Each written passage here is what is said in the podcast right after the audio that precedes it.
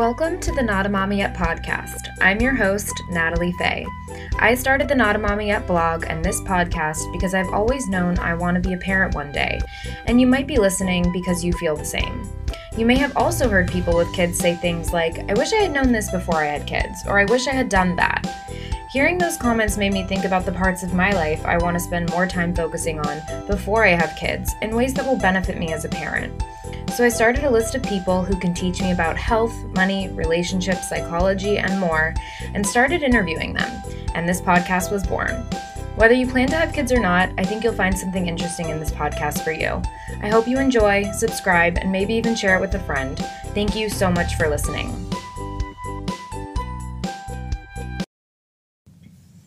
Okay. Hi, Carrie. How are you? Hi, I'm good. How are you? Good. Thank you so much for being on the Not a Mommy Yet podcast. I'm so happy Thank to have you. you. For having me. Of Thank course. you for having me. Of course. Um, so I would love to. I, I I wanted to talk to you today about Alliance of Moms, of course, and your experience um, being a mom yourself. Um, so I thought you'd be a perfect person to talk to about all of this. And Alliance of Moms uh, we'll go through it for everyone listening, but it's an organization I recently learned about, and it's based in LA, which is where I'm from. So I immediately was drawn to what the work that they're doing, and um, I'm just so excited to have Carrie here to talk about it. And um, so, first, I would love to talk more about your life prior to joining Alliance of Moms. Um, you were raised by two public servants, and um, you, then you became a teacher uh, um, for the LAUSD. So, what parts of your life, I guess, like your childhood, teenage years, and even young adulthood, do you remember were like defining moments that kind of led you on this path of being a teacher and then eventually, you know, being drawn to this organization? Of course, yeah. So my mom was a teacher for LAUSD for 30 some years, Mm-hmm. retired out of LAUSD. And my dad was a firefighter for the LA City Fire Department um, and was the president of the union for numerous years as well. Mhm. And so I was always, I always grew up, and my mom was very involved with the union as well. So I always grew up in this idea of representing not just the people that you serve, but also your fellow man, if you will, and Mhm. woman. Um, and I grew up like in a classroom during the summers when there wasn't anything to do. My mom would drag me to school, and I would have to help her set up her classroom and get get ready for the school year. Um, and then every holiday weekend that my dad was working at a fire station, um, we would spend with him. And so there was just a lot of always helping others and Mhm. always being of service. Um, but then with the union, it was also you know making sure that those who you work alongside are also represented and taken care of as well. Um, and I think that those two, the combination of those two, kind of drew me to Alliance of Moms. Now that Mhm. I look back on my life, Mm-hmm. um, I definitely know that 9 11 was a very pivotal moment for me as far as going into public service myself. I was working in downtown LA for an architecture firm, just kind of doing a little bit of PR and also um, helping out as an assistant to some of the architects. And 9 11 happened, and obviously it was in New York. My dad is here in LA, but it just was this moment of, oh my God, if that had happened in LA, my Mhm. dad would for sure have been in one of those buildings helping and would Mhm. never have even thought twice about his own safety. Mm-hmm. And there was just this pride around knowing that my family just always was there to take care and protect the safety of others. And so I think looking back at Alliance, at how I got to Alliance Moms, I'm pretty sure that that all those life experiences led me uh, to where I am today. But of course, you don't know while you're on that path that that's where you're going. Right, of course. that's that's such a great story. Um, and so when when did you become a teacher for LAUSD and all of that? So I became a teacher for LAUSD shortly after 9/11. I went back to school and got Okay. my master's and my Okay. teaching credential. Um, Got it. And ended up working at a school that I actually went to school that where I went to junior high um, in San Pedro, and it was such an eye-opening experience because I had grown up really fortunate to be in the gifted program and the honors program Mhm. and all those fancy names for accelerated classes Mm-hmm. um, and you know even going through school you don't even really realize that those are the kind of things you're in when you're a kid you're just friends with people who you're friends with and Exactly. they might not be in your classes um, and when I went to, back to teach there, my eyes were open so wide to the despair that like how many people just differed in wealth, Yeah. especially in San Pedro. It's such a melting pot, and how diverse San Pedro is as well. Um, that I ended up working for my first four years with kind of the general ed population, and that was a population that was probably the most hit by poverty. Mhm. Um, and I spent the most time taking care of kids and wearing numerous hats. I would do laundry and I would feed them and I would follow up with them and make sure that you know they they were having issues with other students and that they were able to resolve them. Um, and I really realized quickly that like the basic education was just like the very bare bones of my job description and taking care of these kids was actually what I was there to do. Um, Wow. But I was young. I was only 24, 25 at the time and didn't have a child. I, you know, was not in a serious relationship and I was living in Hermosa Beach, like enjoying the beach life. So I was in no place to really appreciate that. It was just, I did it because that's what I needed to do to help Mhm. these kids. Um, so that was my experience with LA USD. And for all of its faults, there are so many teachers who are doing that day in and day out for the district. Um, Yeah. it's a job that's bigger than just teaching the curriculum. Yeah, 100%. I went to public school until I was 12 and um like you said, you know, when I sixth grade, middle school, and stuff is when I joined the magnet program at my public middle school, and um, you never think about like friends in different classes, like none of that. Like to me, all I understood, and I think this was even later, was just that the magnet program allowed kids from um, zip codes outside of the district to be at that school. And is that I don't even know if that's right, but that was like the old you the extent. apply, but yeah. Okay, yeah. So that was the extent to my understanding of what that was. Um, but yeah, I mean, I think growing up and going to public schools, I've always really appreciated that because private schools, especially in LA, aren't that diverse. And um, I think they're starting to be more and more diverse, which is awesome. But um, I grew up with an extremely diverse group of friends wh- who, you know, some of which whom I'm still in contact with, and I love loved that I had that that upbringing. Um, just learning about people who weren't exactly like myself. Like I think that that's the best thing for kids when they're growing up. And um, so, did you ever have kids that you were working with who were in foster care? Um, none specifically that I knew of that were in foster care. There's a good possibility that some of them were, and I didn't. I mean, I had for my first four years, I had three groups that I would see every day, and those groups each had 35 in them, Wow. 35 students. So, and that number would change, that would fluctuate throughout the year. But so I had quite a few students. And then Mhm. my final year of teaching, I taught the kind of elevated English group, and I had five groups of about 30. So, Wow. I saw a lot of kids Yeah. while I was teaching, and obviously you get to know most of them pretty well, but of course there's parts of their lives that you don't know at all Right. um, unless they share it with you. So I wasn't ever that I know of in contact with children in foster care, but or families for that matter who were fostering. But I certainly, you know, now looking back in life, I so many parents who are living in poverty and trying to provide their children with as much as they can you know Mhm. that's a lot of a lot of kids who end up in foster care come from parents who you know for an, a series of unfortunate events ended up in the situation they're in. And i just always remember thinking like you know these parents it's a hard job.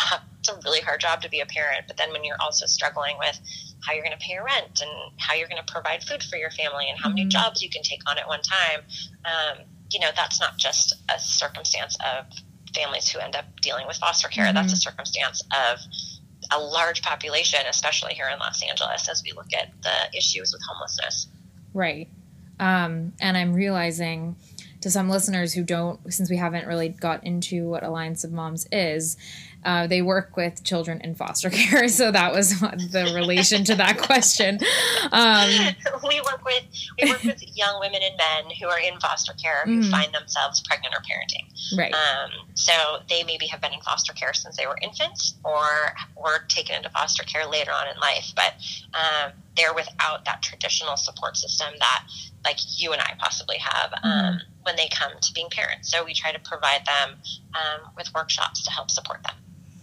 Right. Amazing. So you got involved with them um, this year, correct? Mm-hmm. I did. At the beginning of the year, I was hired as director of the Alliance Moms. Amazing. And um, so take us through kind of, yeah, like you kind of gave us a brief overview of what you guys do, but um, I'd love to know, like, just to talk about like what are the some the goals of the organization and some of the programming that you see. Of course, of course. So the goal, the major goal of the organization, which is kind of an elevated one when you think about what foster care really is, especially here in Los Angeles. Um, but the goal is to stop the cycle of foster care. Um, stop the cycle of families feeling like they can't t- care for their children. So basically, by offering parenting workshops and different other I, like not educational, but parenting workshops that these um, young men and women are able to attend. Like, what we're hoping is that they walk away with tools to be successful parents as well, um, so that they don't have their children detained from them um, in the foster care system. So, what happens is when a child is taken into foster care, they become basically, you know, the ward of the, or the state becomes their caretaker, if you will, or the county becomes their caretaker, and um, hopefully they get placed with a family member or someone who's really close to the family so they can kind of stay in that culture of the family.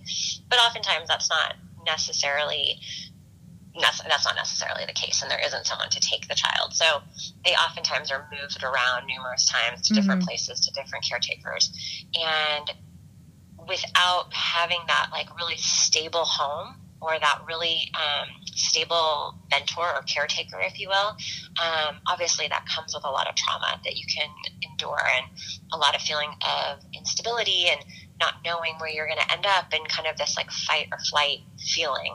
Um, and so what we want to be able to do is offer workshops that kind of alleviate some of that stress of being a parent because there's so much stress and trauma that they might be dealing with mm-hmm. um, as children from foster care.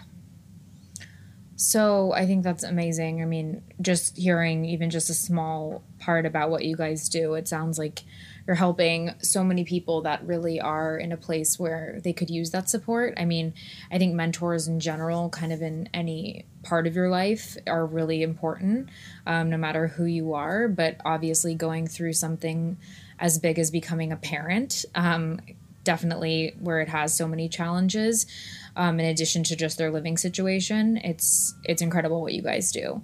Um, so I well we're we're part of a bigger organization too called the Alliance for Children's Rights, and the Alliance for we work with a very obviously specialized population in foster care. Not all children end up becoming parents um, foster in, while they're in foster care, but um, the Alliance for Children's Rights touches children here in LA County who are in the foster care system who might experience many different difficulties dealing with the foster care system, whether it come to education or mental health or physical health, um, housing. So we help. The Alliance for Children's Rights helps children who are just affected by foster care in general and guardians who are looking to adopt. So the, we it. work with a very specialized population, but the Alliance for Children's Rights works with children in all aspects of foster care. Got it. Okay, so you guys kind of sprouted off from that. Is that what the founders were they originally involved with the um, Alliance of Children's Rights? Yeah, so the Alliance for Children's Rights has existed for a while. Um, and one of our founders, Yasmin Johnson, was involved with the board for the Alliance for Children's Rights and realized once she had her own children that there was this population that she just felt drawn to to, as a parent, help just you kind of just have this like parenting bug where you just want to like take care of people who need to be taken care of. Yeah. But then also she also realized, and along with her five friends who were the or four friends who became the founders, that the peer-to-peer support system when you're a, a young parent trying to figure out how to parent for the first time, that that is like so crucial. You mm-hmm. have to have that support system and whether that be a family member or a group of girlfriends, or you go to a mommy and me group and meet some women that you didn't know before, um, just having that peer to peer group is like your sanity when you're a new yeah. parent. Yeah, I totally see that. I mean, also just knowing you know they don't they might not know all the questions to ask right so having totally. someone who's been through it and knows what to share before like someone like myself who would be new to it right would even think to ask those questions or totally. to inquire Totally. Because um, all of us who are moms have all not been moms before. Yep. and we all, you know, and as a mom, sometimes I have to catch myself talking to my girlfriends who have children that are younger than mine to not lecture them, right? Like Mhm. to just give them some pointers. And if they ask for help, you know, to give them a few ideas. Mhm. Um, but it's a journey that everyone takes that's super individualized. But just to know you have someone to ask or to talk to and who can help is, is key to Mhm. success Yep. Insanity, for that matter. Definitely. um, so your flagship program, Raising Babies. Um, I mean, it seems like I th- something everybody I think should take. But um, how was do you like? Do you know much about how that program was originally developed? Um, and also, how did you guys work with people to develop that program so it would specifically cater to the needs of of women living in foster care? Of course, of course. So, it, Raising Baby has evolved over numerous years, and the founders, I think, started with it being just kind of a small idea, Mhm. and it blossomed into this huge idea because there was such a necessity for it. So, Mhm. I think they went from like a very small group that they anticipated 25 youth Mhm. to something like 60 and 70 and that that was just way too big. Um, but essentially now what it is it's about 50 youth who are in foster care who are pregnant or parenting and they can bring their children to the event. We offer childcare and we have different specialists who lead workshops that might be applicable to how old their children are. So for instance we do um, a kind of like a talking to your child engaging with your child, reading to your child, a workshop on how important that is and how to do it in ways that are um, authentic to you being a parent. Because if you're not a, you know, you're not a reader or you're not a singer for that matter, it's Mhm. there's other ways to engage with your child so they hear you talking and voicing and acknowledging them. Um, so we have a workshop, usually something around that kind of subject matter, and then a sleep um, specialist comes in and she leads different especially for different age groups because newborn sleep looks a lot different than two year old sleep. Mhm. So, how you can kind of set up uh, sleep routines and sleep patterns to help the child develop and help their brain grow, you know, and so many studies show that without the right amount of sleep, um, you know, a baby's brain isn't going to grow as quickly as as their counterparts that are getting enough sleep. Mhm. And all of the workshops are based, I should start by saying that, all of the workshops are based around early brain development and different Right. experts who can provide information around early brain development. Um, because the research is just so um, strong to engaging with the baby at a young age and making sure that they have a healthy routine Mhm. um, and how that plays out later in life. So, Raising Baby has evolved quite a bit, but it was always the backbone of Raising Baby has always been bringing in experts who understand their field and who um, who know so much about early brain development and understand how important that is and how to engage a child developmentally appropriate ways um, to, to engage your child to help set them up for success. Yeah, I mean, I took child development. I was a psych major in college, and I took child development, Wow. and it was always you were. Yeah. Oh yeah, um, and I was just shocked by how much happens in like the first three years of the baby's life, and and I had a long t- like a few years ago I wanted to start um, like a hybrid nonprofit educating women about this specifically and, and also about like our bodies as as women and mothers and things but um but just learning about child development because especially um, people who aren't getting that education in school um, it's just so important to know how to engage your baby and what to be looking for. I mean, I've seen parents talk to their kids as if they're 40 year old, like they're talking to a 40 year old. It's like your child cannot comprehend that.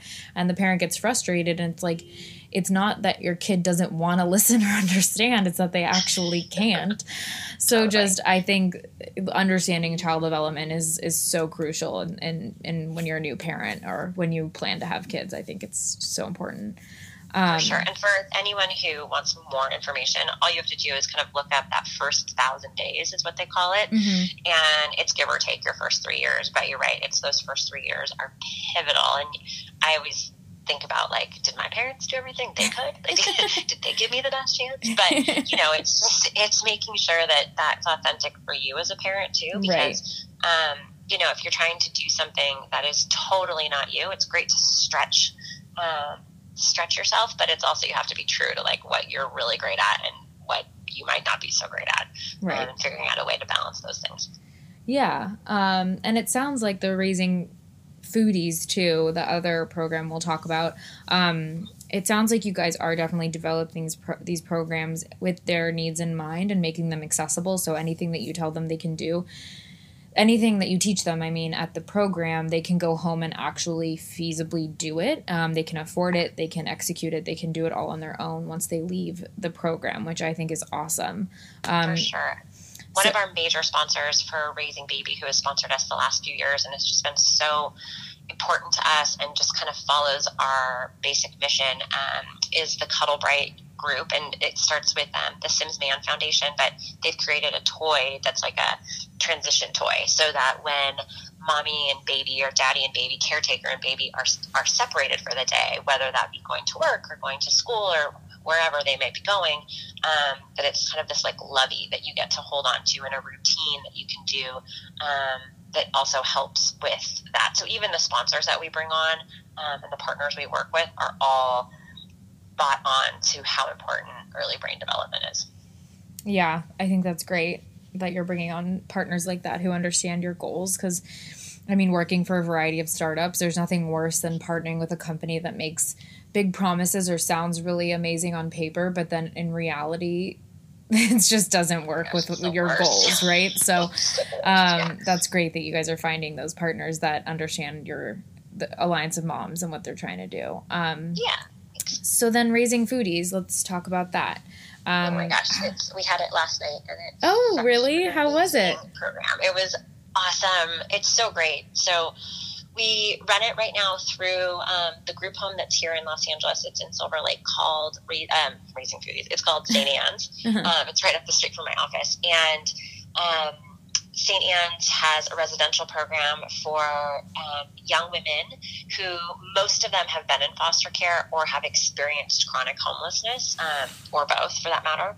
And generally, what we find with chronic homelessness children who have experienced chronic homelessness is they somehow have probably experienced foster care as well. Mm-hmm. Um, not always, but usually.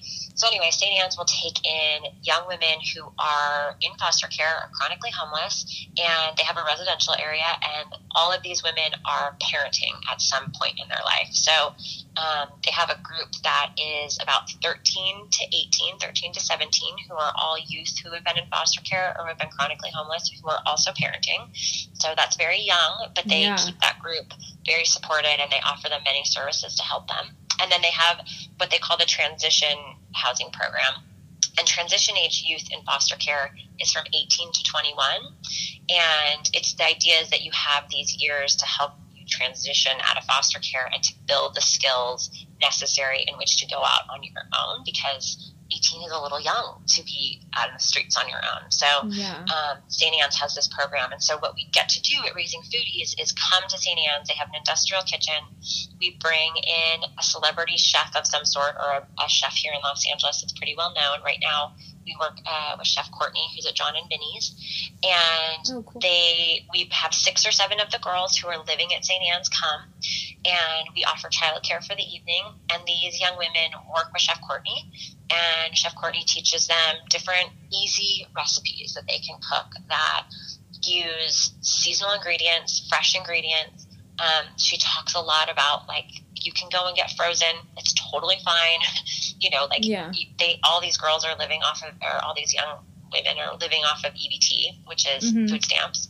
So she talks a lot about how to how to access really great nutrition on a very limited budget okay. and how to make that last. So last night we had it was kind of like a winter vegetable focus and there was a butternut squash soup and there were roasted vegetables and it was really it was really delicious. I, I did childcare last night so i wasn't in the cooking class so i i got to have a little bit of the soup and it was amazing. Um, and then after the meal after the cooking um, we have six or seven Alliance of Moms members who come as well and sit with the young women while they eat and kind of have this informal dinner party and just nice. talk about, you know, easy ways, inexpensive ways, accessible ways that we have found to cook for our own children and kind of also that that support system for, oh my gosh, your child doesn't like leafy greens, my child doesn't like leafy greens either. Mhm. So that these young parents feel as though there's not something wrong with them or something wrong with their child, that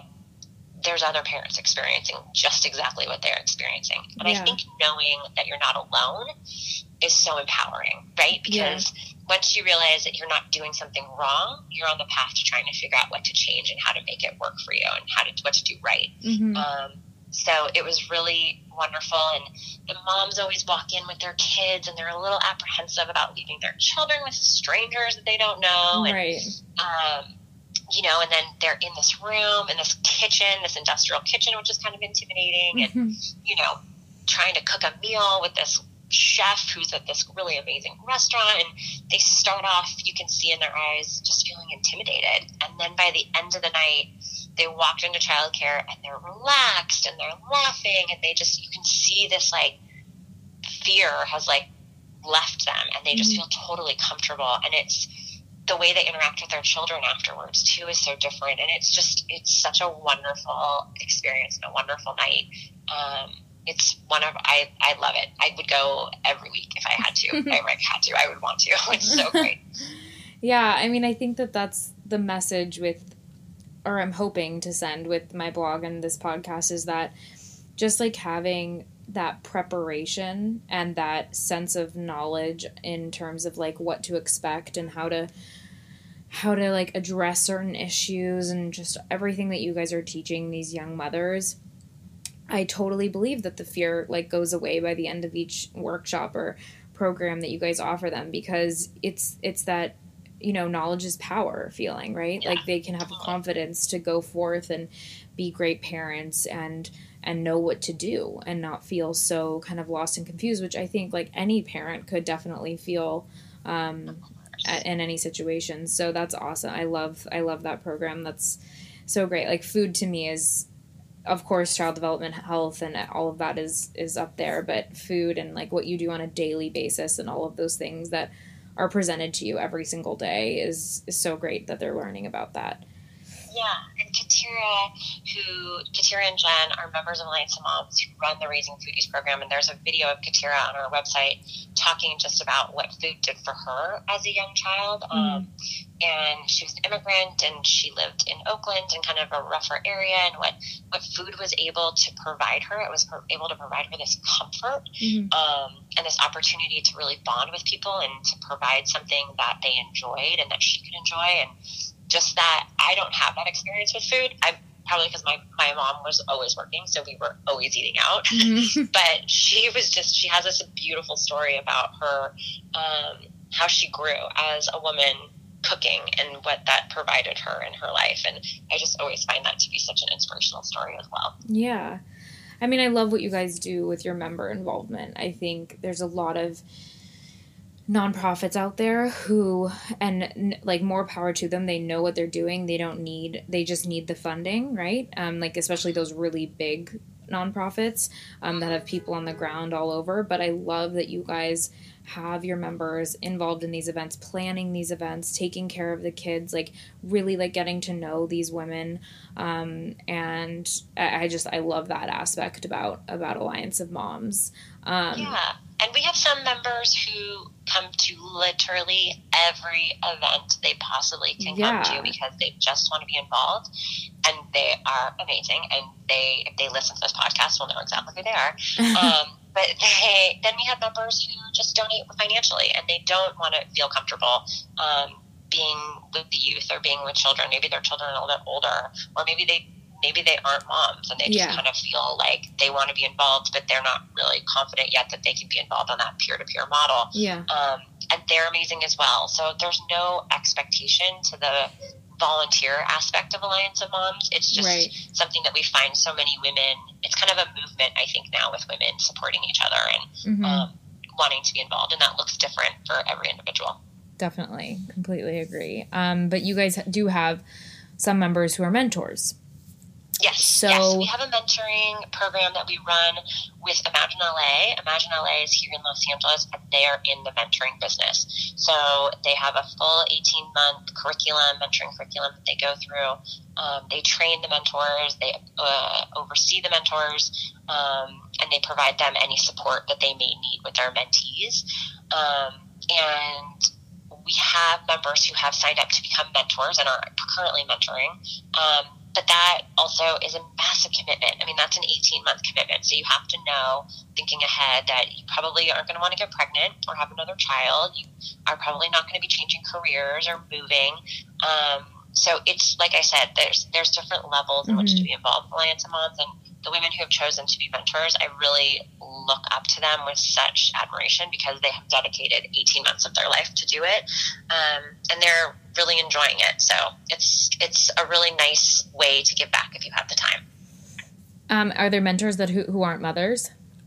You know, I think now we only have mentors who are mothers, uh, members of Alliance of Moms who are mothers. I could be totally wrong on that, but I'm pretty sure they're just mothers. Okay. But that's not to say through Imagine LA, they have so many mentors and they have tons of mentors that aren't mothers. Mm-hmm. Um, so it's not that you have to be a mother to be a mentor by any means. I just think currently, right now, we are looking at mentors that are only mothers. But no, there's no requirement.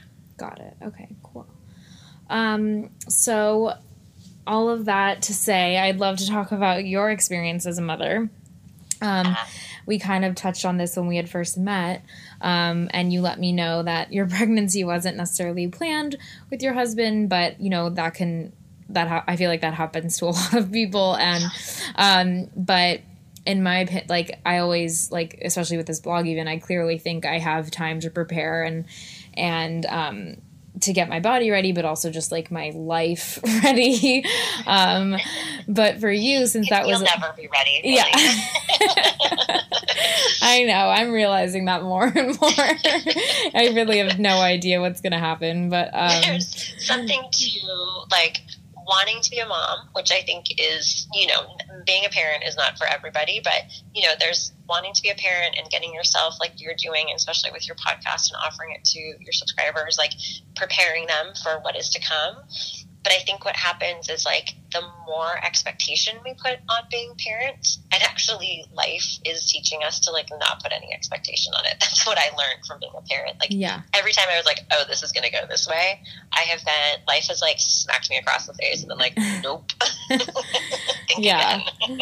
I know the number of times I've sat down and like put in way too much time into fantasizing this five year plan. Literally the next day, everything goes awry to make the entire plan worthless. totally. but I think life is just, a, you know, I'm very, I'm a pretty spiritual person, and I just believe that like the universe is always constantly teaching us to mm-hmm. like be open and to not get ourselves locked into any one thing because there's so many different opportunities that come our way that if we have our focus on one thing we're going to miss all these other amazing opportunities. So yeah, you're going to be a mom and you're going to be incredible. It just probably won't look like exactly like your five year plan. And if it does, amazing. oh, uh, oh yeah. I don't have a five year plan anymore. I feel like in the past just three years alone since moving to New York, so many things have happened I could have never planned for. And also it's always something that's like beyond your wildest dreams, I feel like, where you couldn't have even planned it because it was so beyond any expectation of something that was ever going to be possible. Oh my god, totally. My life is that is a perfect way to explain it. Like yeah. the way it turned out, there is no way I could have ever conceived it turning out the way it did. I'm so happy it did, but it was not at all like even on my radar. Like there was not one piece of it that was in my story. well, I love that. That's amazing. But um, so when it came when you became pregnant, you found out you were pregnant. What did you do in that like short nine months to kind of like get ready for that? Since you weren't necessarily planning for it. Well, don't let anyone fool you into thinking pregnancy is nine months. It's really almost, closer to 10. Yeah. I have realized like that. 10 weeks, 10 months. Um, but the crazy thing is that I will just give you a little background. I, my husband now, he was my boyfriend at the time, or I guess he was my fiance at the time.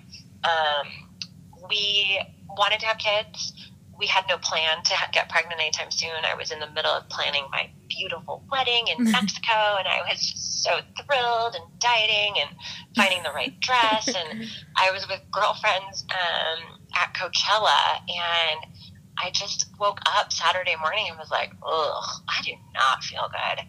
And then I started to think back of like, when did I have my last period? And I couldn't remember. And it was this moment where I was like, oh, oh, oh yeah. And I had been traveling a ton in that time. So in my mind, I guess I had just like lost track of time and not really thought about it. And I took a pregnancy test at the house that we were staying at the day, Saturday day of Coachella, and it came out positive, and I was like, oh boy. not how I expected this weekend to go. Um, so, you know, it was, I was thrilled, but I was shocked. And I think I, you know, not even I think, I know I was older and I was 36 at that point, and I had seen so many of my girlfriends go through IVF and mm-hmm. having difficulties getting pregnant.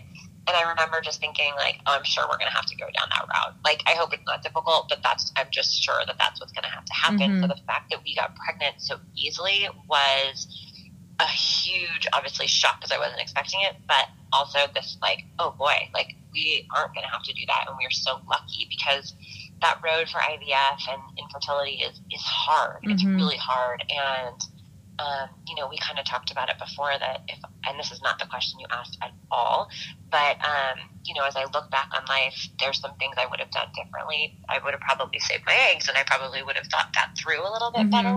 Um, cause you just don't know what 35, 36 is going to look like. But what I did to prepare, uh, that was a tangent. What I did to prepare to get pregnant was um, I had a lot of girlfriends who were pregnant at the same time or had just had their children. Mm-hmm. And so I spent a lot of time with them.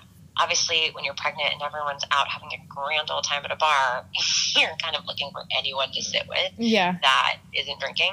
Um, so I spent quite a bit of time with them. Um, I was pretty fit. I worked out every day, if not twice a day. Um, I was determined to not gain a ton of weight, and I still gained 50 pounds. So when people tell you that, wow, you're not going to gain weight when you, you know, yeah, all these different tricks into not gaining weight, it's I believe super genetic, and you really have no control over it at the end of the day. Yeah. Um, but I ate super well.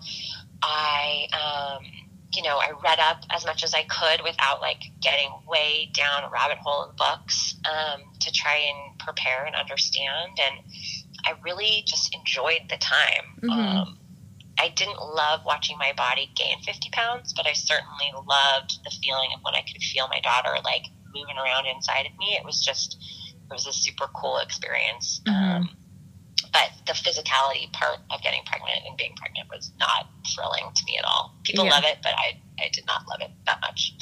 yeah, I think, yeah, the book thing too, just reading this is kind of why I also wanted to do this podcast and my blog is because I don't like reading.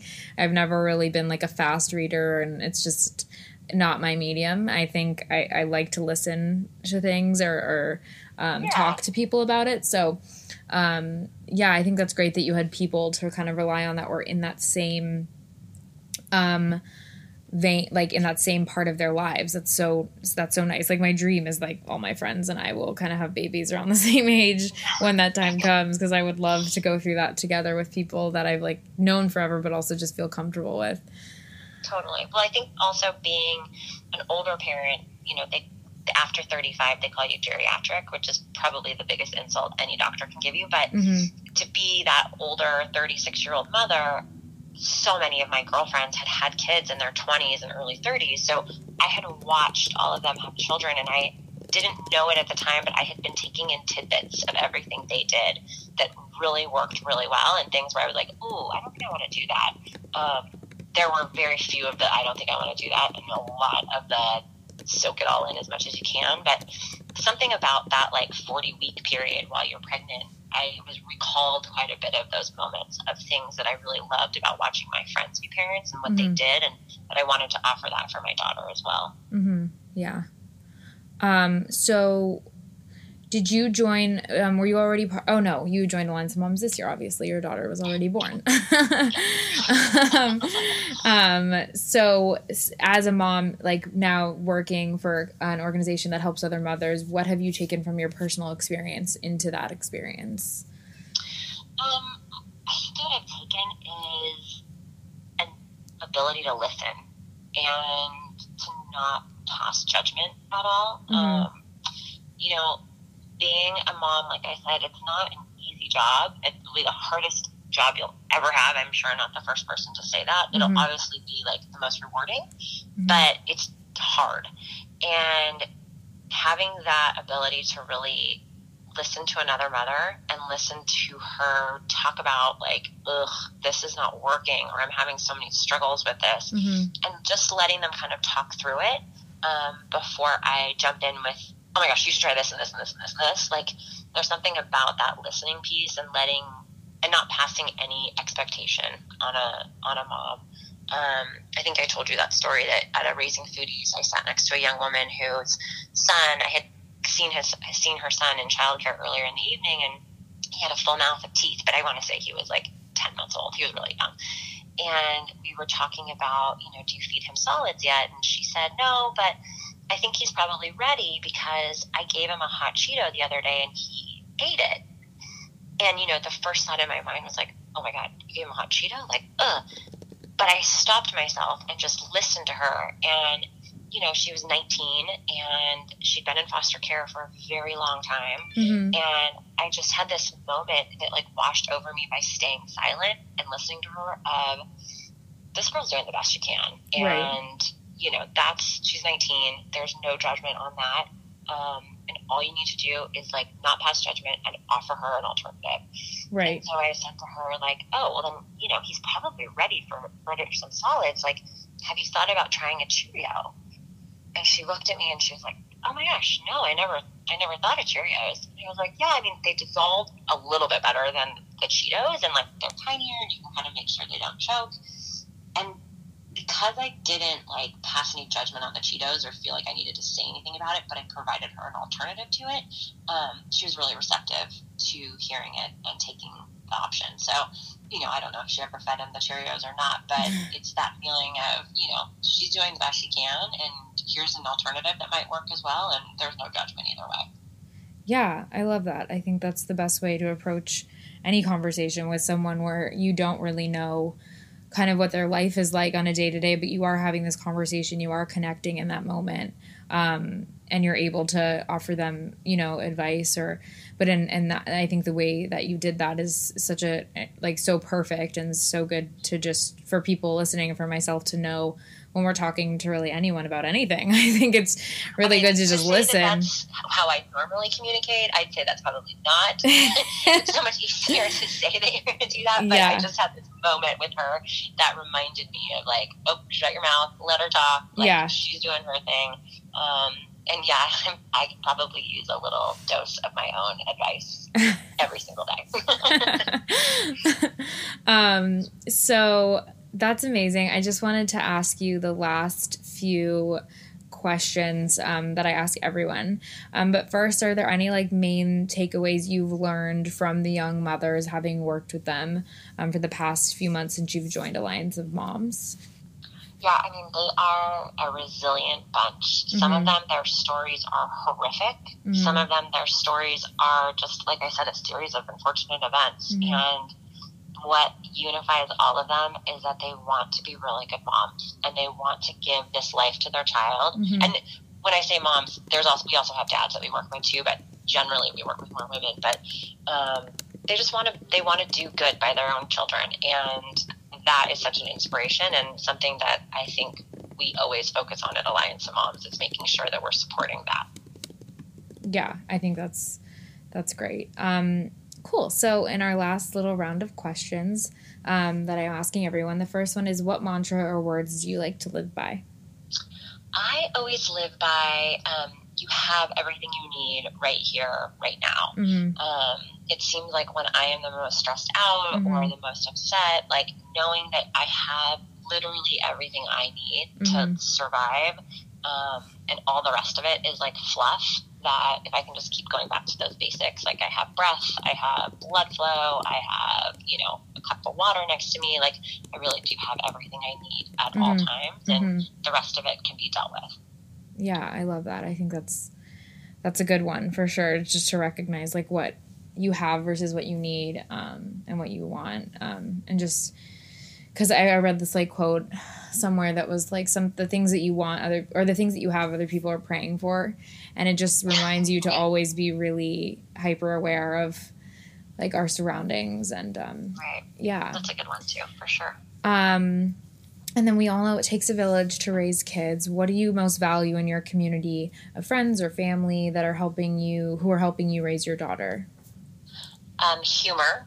That's I think the That's such a good that one. gets us through it. yeah. Um, when we have mamas who are not pregnant, like a good glass of wine and just like a moment to breathe together, um, and like take a breath and just enjoy spending time together. And then, um, I think just knowing that there's many ways to get to the solution and you just have to find the one that works the best for you. So Mhm. what might work for one friend isn't necessarily going to work for another friend and just always knowing that there's numerous ways to get to the end point and the goal that um, that you know you have to be true to yourself. And that's i think that's what my community of friends offers me is different options. Hmm I love humor though too. Like you're the first person that has said that actually. I think. oh my god if you can't laugh at yourself or at Yeah. your children like, you're going to have a rough time so true.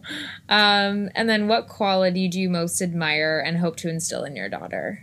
Or maybe she's already like kind of exhibiting this this Oh, quality. she's a wild child, that one. she just, I think the sense of adventure Mhm. um, and knowing that she can really do anything. Um, we we try as much as we can to like not use gender stereotypes. Mhm. Um, when we talk about firefighters, we don't talk about firemen. We talk about firefighters, and you know, I know it seems silly those little tiny changes, but when you start to really focus on making sure that your child knows that nothing is out of access to them. Mhm. Um, that it changes the way you talk and it changes the way you act.